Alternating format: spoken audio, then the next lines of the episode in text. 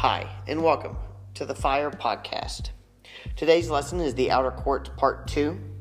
The key verse for this lesson, again, is Exodus twenty-five and nine. And it states, "According to all that I shew thee, after the pattern of the tabernacle, and the pattern of all the instruments thereof, even so shall ye make it." The main idea for this lesson, again, is the place where God was to dwell had specific guidelines and measurements, and they all had to be correct. These things which we're learning about, not only did the priest have to go and do them, but we ourselves must do them in our everyday life in order to get further into the presence of God. Each section or item of the tabernacle represents a step we must take in our daily lives in order to meet God on a one-on-one level. These lessons and items shows us exactly how God wants us to live and to fellowship with Him on a day-to-day basis. Now, last week, let's kind of take a background check here. Last week, we began our journey towards the presence of God as we studied and looked at the tabernacle Uh, in the Old Testament. We began last week in part one of this lesson for the outer court.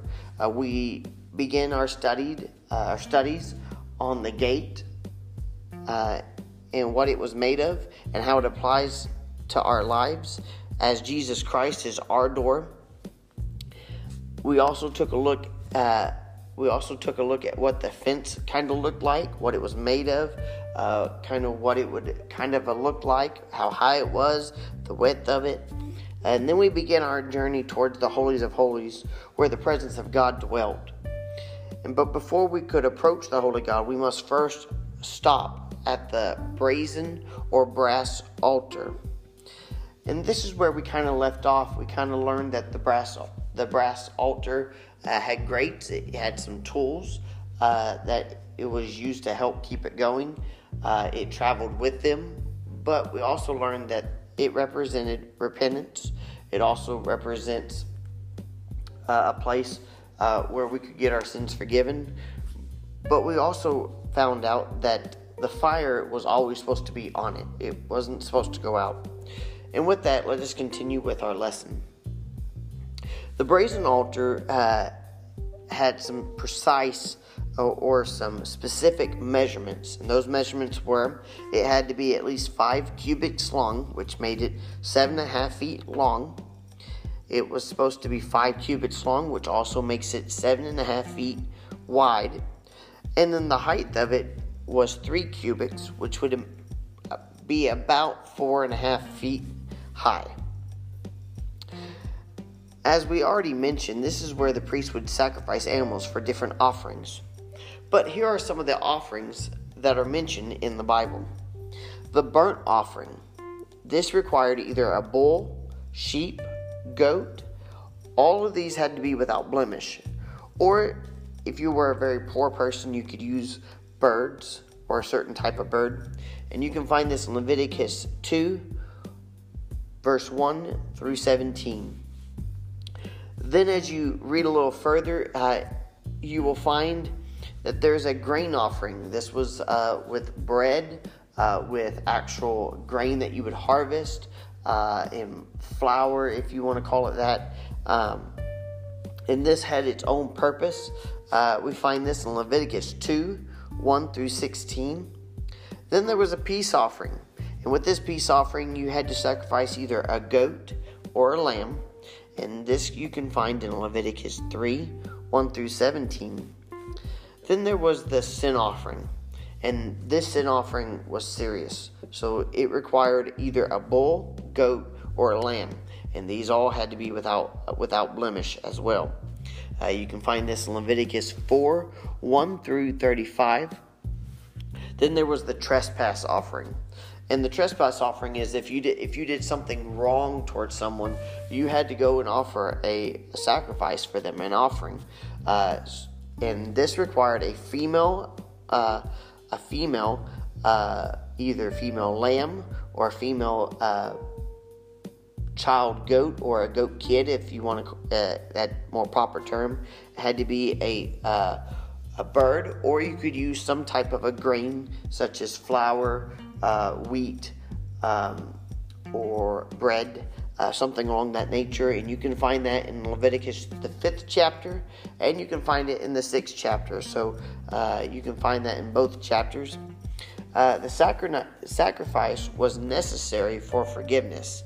The blood of the animal was important to justify or to make the, make the person or people right before the eyes of God.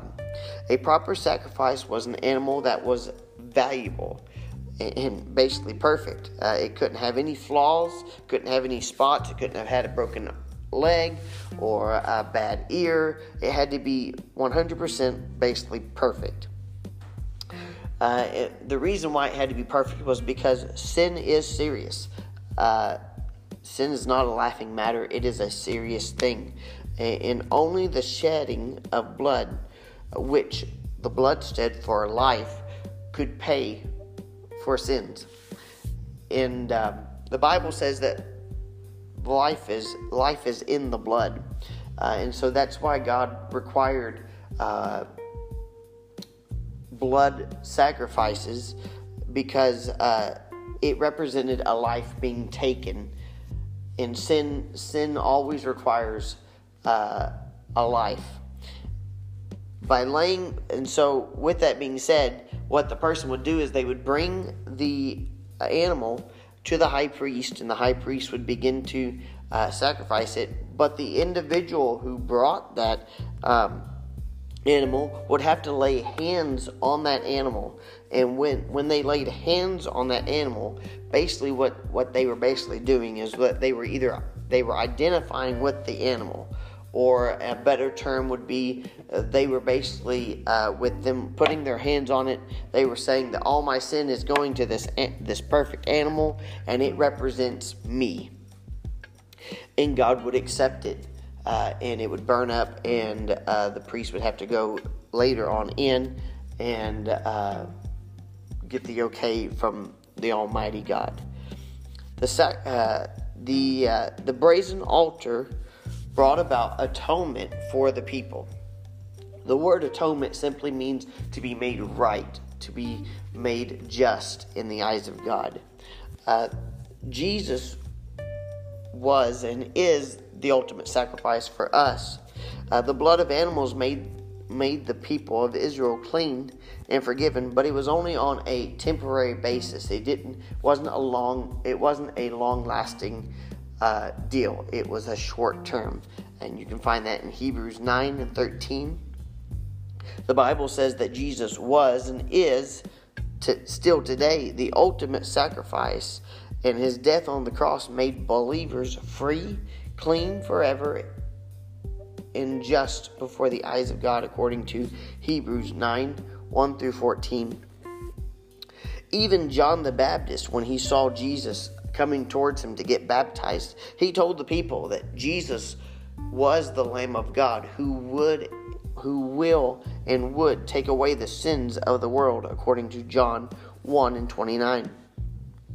In our lives, the altar represents repentance, especially in our salvation. If we want to get into the very presence of God, if we want to, uh, if we want to go beyond the veil, so to speak, uh, and have that one-on-one connection, well, He won't take something that's dirty. Uh, he he he wants something that is that is made right in His eyes. Uh, that's been uh, that's been uh, atoned, uh, and so in our salvation, that's where we get repentance from. Uh, because the people would have to uh, basically repent of their sins as they were sacrificing, and that's what we do when we repent. We're basically throwing everything we got on the on the altar and saying, God, please forgive me. Th- th- this is what I've done wrong, and God comes down and meets us. As we have said in the introduction of the tabernacle, that the tabernacle serves Uh, also serves as a type or an example, or if you want to call it a picture, of not just our daily walk with Jesus, but also Jesus himself as well. Uh, the brazen altar represents uh, the death upon the cross uh, that Jesus had. Uh, and uh, daily when we get up in the morning, we, we should always ask God to forgive us uh, and always make sure that our attitudes and our motives are in check, and that they are according to His will and not ours. And uh, isn't it just cool to just to just be able to open up the Scripture and see that uh, that Jesus there, there was there was types there was pictures of Jesus in the Old Testament uh, in the little things that we read, uh, but uh, the tabernacle itself, uh, basically from start to finish, uh, is a type or a picture of Jesus, what He would be in our lives and would be in the New Testament uh, for the church. Now, as you went past the altar, as you're making your way towards the actual tent of meeting or, or the actual tent part of the tabernacle, the next step you would have to do is come to the brazen uh, laver. Uh, a laver is basically like a base, uh, basin or a big uh, wash pot or a big water pot, if you want to call it that. You can find it, and it can be found uh, in multiple places. Exodus thirty, seventeen through uh, twenty-one. Uh, Exodus forty through uh, forty, verse seven. And you can find it in Exodus chapter thirty through thirty-two. Uh, this laver or uh, water basin was the second piece of furniture on the way to the holy place or the actual tent part of the tabernacle. Uh, the bronze or the brazen laver and its uh, bronze or brass stand were made of mirrors, or uh, if you want to get more technical, the Bible calls them looking glasses, of the women who served at the entrance of the temple uh, or entrance of the tent of meeting or the tabernacle, excuse me, not the temp- temple. According to Exodus thirty-eight and eight. The, ex- the exact size of this laver is not described in the Scriptures, so some people say it's pretty big, some people say it's pretty small, but we actually don't know the actual size of it. So um, it's kind of uh, it was kind of left up to the imagination of how big it is uh, now uh, because we, we don't get to see it. The brass uh, the brass laver or the basin was lo- located between the altar and the tent, uh, the tent part of the uh, tabernacle. The bronze or the brass laver uh, was used for special types of washing or or certain types of ceremonies. Uh, some of these ceremonies included uh, the priest would bathe their entire body uh, when they were being uh, selected or ordained.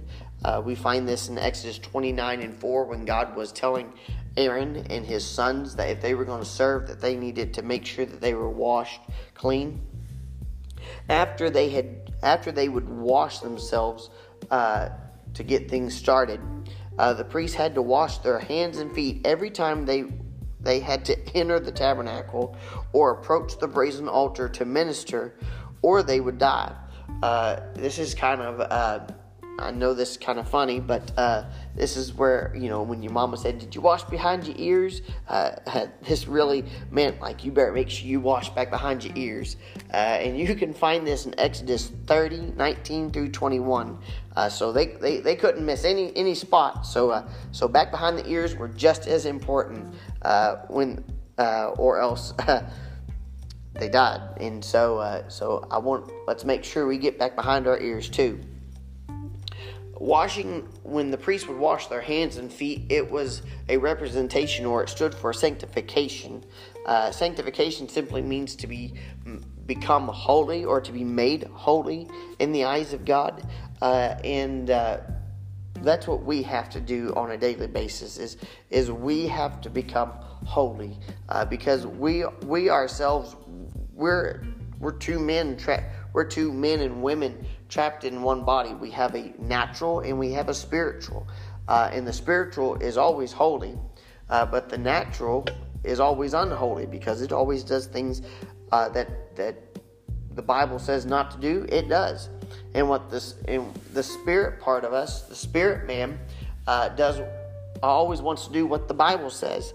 And so uh, we we ourselves every day have to make sure that we put ourselves, our attitude, and our desires in check, because it's not really our desires. It's it's what, what God's desires that really matter. Serving God requires not just being cleansed from sin, but a desire for holiness. Uh, and uh, the scripture tells us that without holiness, no man can see God. And uh, I don't know about you, but uh, I want to make my way to a place where, where God can come face to face with me and talk with me and uh, minister to me, and I can minister unto Him.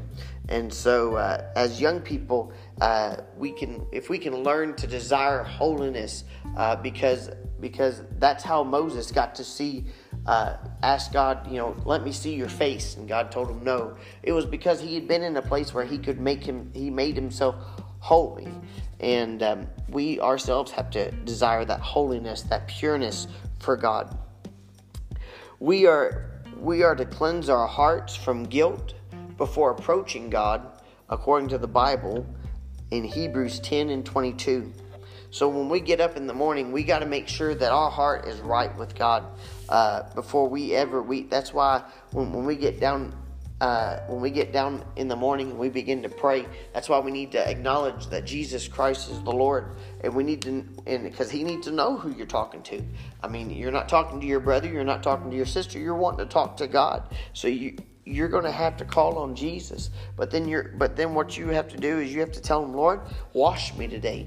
Lord God, uh, that You would create in me a clean heart, Lord, that You would uh, help me to be right in Your eyes, uh, help me to be right in my heart, uh, Lord, uh, that I don't hold no prejudice, that I'm friendly, that I'm happy, that I show You and all the things, uh, all the things I want to do, and this helps us get into a deeper walk and even a deeper part of our prayer life with God. And we can fi- we can find this according to Hebrews ten and twenty-two. We as believers have accepted Jesus Christ's death for our sins. Uh, we know that Jesus Christ died for us and died for our sins.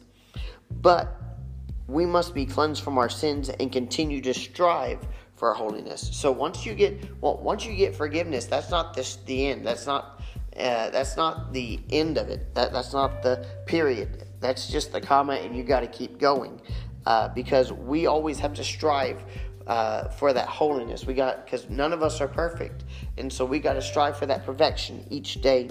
And we can find this in James four and eight. You see, God wants us to purify our hearts, so that we can resist the evil that comes against us day in and day out. Those bad attitudes, those those uh, bad thoughts that come into our mind, uh, so that we can be nearer to God, God Himself.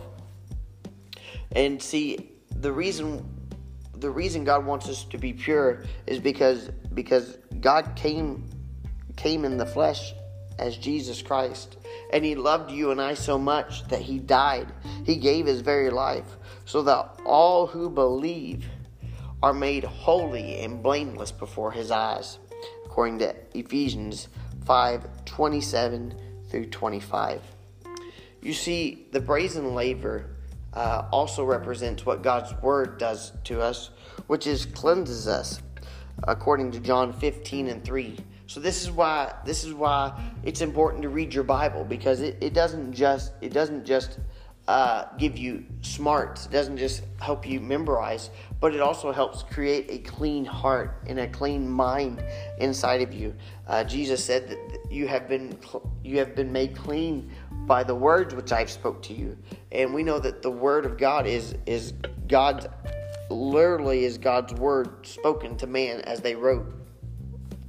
Also, to us as Christians, the brazen laver represents in our salvation baptism, because once we get repentance, which is the brazen altar, then you know we we still we still got blood on our hands, kind of like the priest. We still got blood on our hands, and we're still trying to make our way to God, uh, and we can't go before Him with bloody hands. So we got to get washed. We got to get clean. Uh, we got to be uh, spotless as we enter into His presence, and that's what baptism does for us. Uh, when we repent, we, we, we still we still got we still got blood on our hands uh, because we we've sacrificed everything, and God has forgiven us. But then He wants us to get washed clean, be pure, be white, white as snow. And that's why that's why when we are, go down to the altar, as Paul said, we are buried with him so that we might rise with him. That when we come up, we're anew, we're fresh, we're clean, so we can go further into in, into God's kingdom, further into what God has for us, and further into what the Word wants to teach us. Well, that's all the time we have for today. Uh, we hope that you enjoy, and uh, next week we'll begin our uh, lesson on the the holy place, which uh, starting off with the table of shewbread, and we'll go from there. And I hope that you enjoy. Uh, God bless. Continue, continue, keep up the good work, guys.